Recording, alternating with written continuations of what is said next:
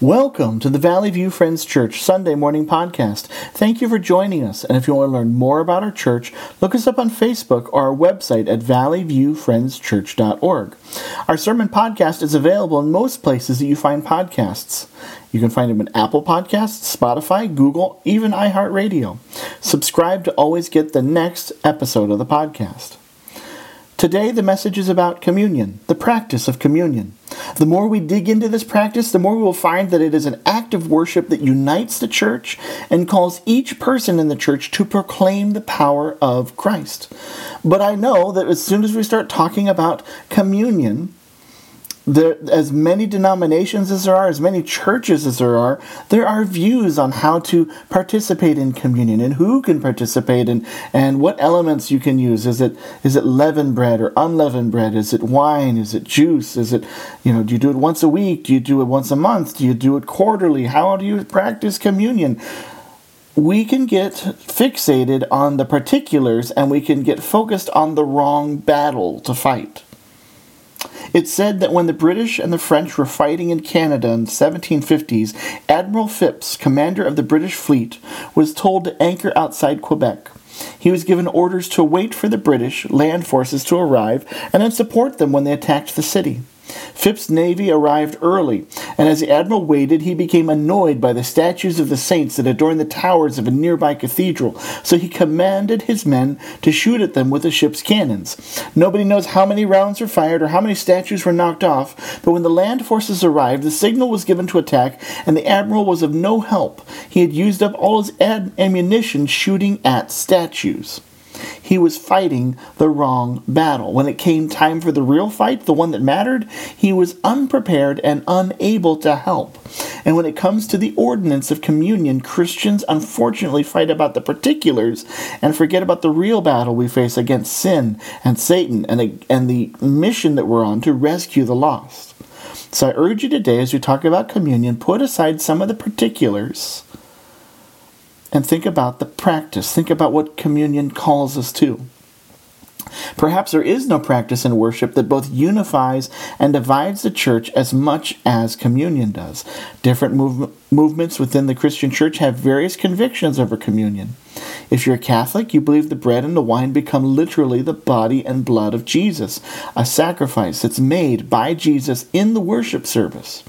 The Lutheran perspective is, is that the body and the blood are mysteriously present, but so are the bread and the wine. There are other views, as, as there are many other denominations as well. We don't have time to cover them all, but at Valley View Friends Church, we view communion as an act of remembrance. The bread and the juice are symbols that remind us of what Jesus did on the cross. And it should be noted that early Friends didn't observe communion at all. The Quaker movement began at a time in England which the general population saw ordinances like communion and baptism as steps towards salvation, that when they observed communion and participated in baptism, they received grace. They got a little bit closer to God. Quakers argued that our standing before God was due only to the work of Jesus, not our participation in communion and baptism. To avoid confusion uh, that people had over the power of communion, early Friends did not practice it at all. Now, as evangelical Friends, we practice communion and we practice baptism, but we see them as symbols. Acts, the act of communion, the act of baptism, is a testimony to the power of Christ in the life of a believer. And I want us to spend a little bit of time today learning about communion and what the Bible has to say about it. And we're going to look at several texts today that talk about communion. Most of them are going to come from First Corinthians. But I want you to walk away with this. Communion is an act of worship where the people of God are un- unified as the church. And we commemorate and anticipate and participate in the death of Jesus Christ when we practice communion.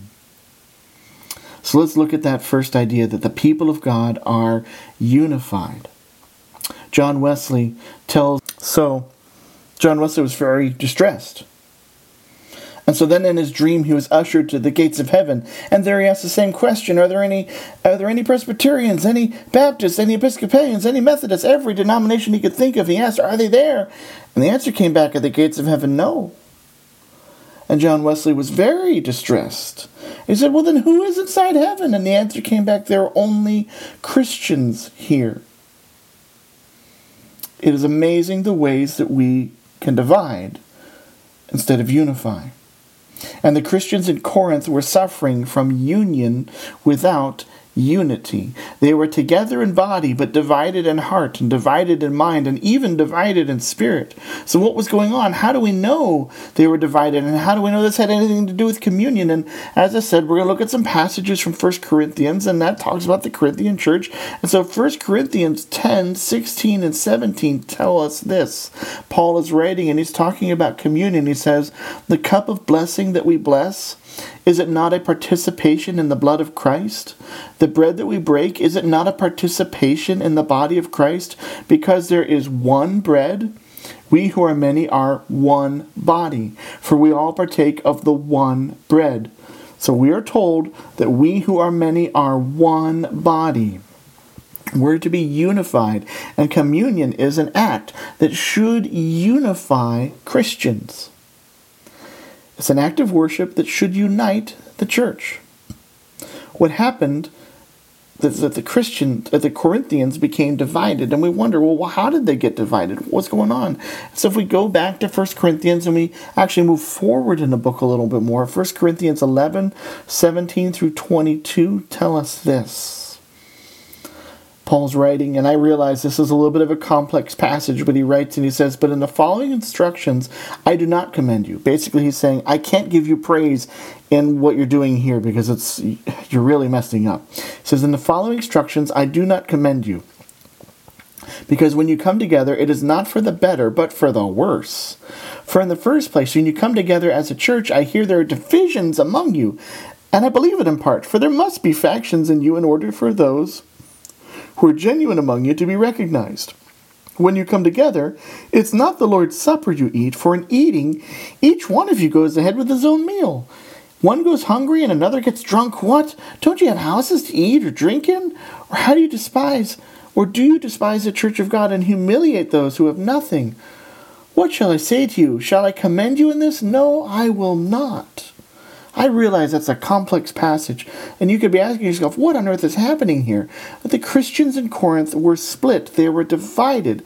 In verse eighteen, where we see that word, they were div- there was division among them, it's the Greek word schismata, where we get the word schism.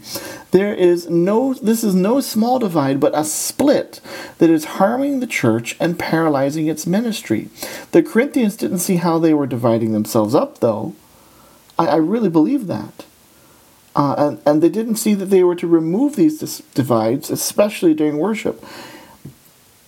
To understand this, you got to picture the early church, the local congregation, and that they would meet in a house. We're used to our church buildings, but in those days, the church would meet in a house. And usually what happened was there was a person in the congregation who was wealthy, usually had a large home, and they would host the gathering of the church. Now, this is different from a small group. A small group meeting in a home like we do here today. Uh, often in the United States, we have small groups, and you might have uh, six, eight, maybe twelve people get together. But in a house church in New Testament times, you would have a group of fifty to one hundred people gathered together. Now, the local congregation would gather in the host's home for worship, and this would involve a meal. It would involve the Lord's Supper. It would involve worship, on hearing the scripture, on teaching and singing. The congregation would be made up of people from all economic levels. So you got to have this picture in your mind. There would be the wealthy. There would be tradesmen. There would be the poor. There would be slaves. There would be elderly. There would be children. Picture, if you will, a house in the Mediterranean with a large courtyard where everybody can gather, and a formal room for for revered guests. And so those who were wealthy could arrive whenever they wanted, because they didn't have any obligations during the day, and they could arrive early for worship and early for the meal. Now there were those who were tradesmen and poor and slaves, and they could only arrive until after their work was done, after their needs were met for the day, or after their masters released them from their work for the day. The wealthy would always be able to get the best seats and have first choice in food and drink, and most likely they would gather in a room called the triclinium. It's basically a, a dining room for revered guests, and this was a room uh, where the guests would recline on couches while they ate. It would typically be about twenty-four foot by eighteen foot in size, and even though it was that large, because of the couches, they would have nine to ten people allowed in that room. Now those that came after the wealthy, after the triclinium was full, full would be placed in the atrium, that courtyard outside. And the atrium was actually smaller. It was a space about twenty foot by sixteen foot in size, but there weren't any couches, so there was more room, and you would fit thirty guests in there, three times more in a smaller space. The last to gather, the last to arrive, would be asked to stand around the edges of the atrium, or they might be placed in an overflow room, and that overflow room was most often reserved for children and slaves. So now you can get a picture of a hierarchy. First-class guests in the formal dining room, second-class guests in the courtyard, and maybe a third class around the edges or at the kiddie table. This disunity was soaking into the Corinthian church. When we hear about the structure, I think most of us would feel like it should not be this way. We go, well, you shouldn't have a special place for the, the, the wealthy and most important, and you shouldn't have a, a side room for the least important. But this division, this way of sorting out dinner guests, was normal. Everybody did it this way, whether they're Christian or not. When when you had a dinner, this is how you split people over the whole house. The Corinthians might not have been thinking about how to make some people feel small and others feel revered. They were like fish, unaware of the water they're swimming in. This practice was so common, it never dawned on them, on them that they were dividing the body of Christ. This was normal. Well, of course, we always divide it this way. This is what everybody does. But they aren't any, everybody now. They're not anybody now. They are Christians, and so they must do things differently. They shouldn't divide up this way. And Paul's writing to tell them to stop. Stop having people that arrive early and eat everything and get drunk, and having people that arrive late and there's nothing left for them. They're not to be divided like that. And I think likewise, we need to watch out, because there are ways that we divide ourselves today that we might do it unknowingly. Because we divide ourselves so naturally in our society. And I think sometimes we don't even see the ways that we divide ourselves. Or it's so common that we don't think about it anymore. Like blue collar versus white collar. High school graduates versus college graduates. Versus those who don't graduate at all. We divide by skin color. We divide by age. We divide by where we like to sit in the church even. I mean, if you want to have a, have a day where you just get everybody upset, have the left side of the church invade the right side of the church. And if you want to really throw someone for a loop on where people sit in the church, have the people who sit in the front go fill in the back rows. The turmoil would be unfathomable. We divide in ways that we don't even realize. So how do we guard against division? There's a couple easy ways to do it. First, we're to put our focus on Jesus. That's where we put our focus. Communion is about the work of Christ. It's about Jesus from beginning to end. And if we grab onto Jesus, we will be more unified than if we just simply say, you know what, I got to get close to my brother. We get closer to our brother. We get closer to our sister by getting closer to Jesus. A W Tozer says it well. He says this, has it ever occurred to you that one hundred pianos all tuned to the same fork are automatically tuned to each other? They are of one accord by being tuned not to each other, but to another standard by which one must in, each one must individually bow. So one hundred worshipers meeting together, each one looking away to Christ, are in heart nearer to each other than they could possibly be where they were trying to become unified in conscience and turn their eyes away from God and try to get closer to one another. We build unity by focusing on Jesus.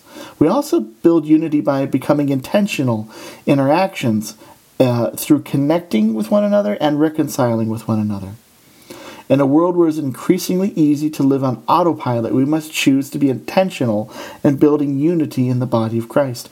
Resolve to be a unity builder. Don't go into autopilot. Seek out people. Try to find common ground. Sometimes we divide up the body of Christ deliberately, but most of the time it's out of cultural habit.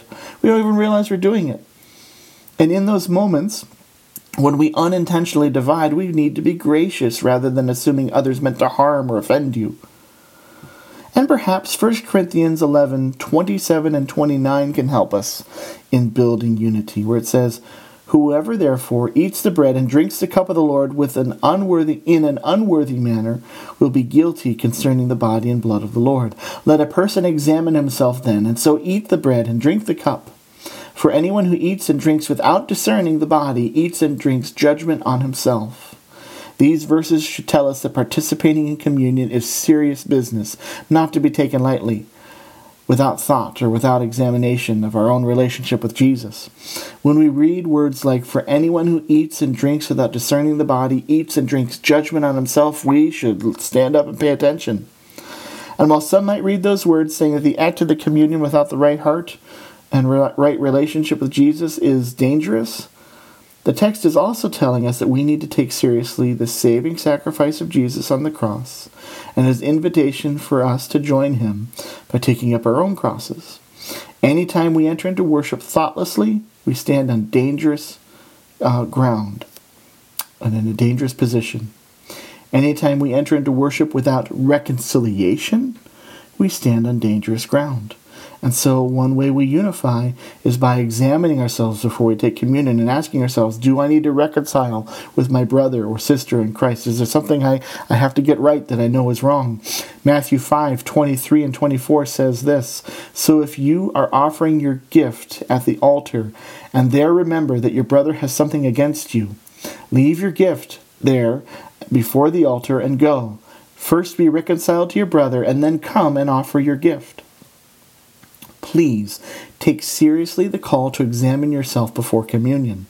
Reconciliation must happen either between you and God or you and a fellow brother and sister in Christ, lest you drink judgment on yourself.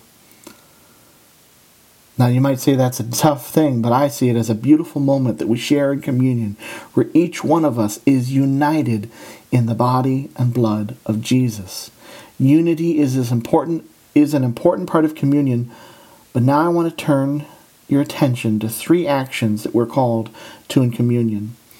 We're called for to commemorate, to anticipate, and to proclaim. So let's look at First Corinthians eleven, uh, verses twenty-three through twenty-six, where it says this, "For I received the, from the Lord, let me start again. For I received from the Lord what I also delivered to you, that the Lord Jesus, on the night that he was betrayed, took bread, and when he had given thanks, he broke it and said, 'This is my body, which is for you. Do this in remembrance of me.' In the same way also he took the cup after supper, saying, 'This cup is the new covenant in my blood. Do this as often as you drink it in remembrance of me. For as often as you eat this bread and drink the cup, you proclaim the Lord's death until he comes.'" So let's start with commemorating. Um, remembering, remembering is a major part of communion. We are forgetful creatures.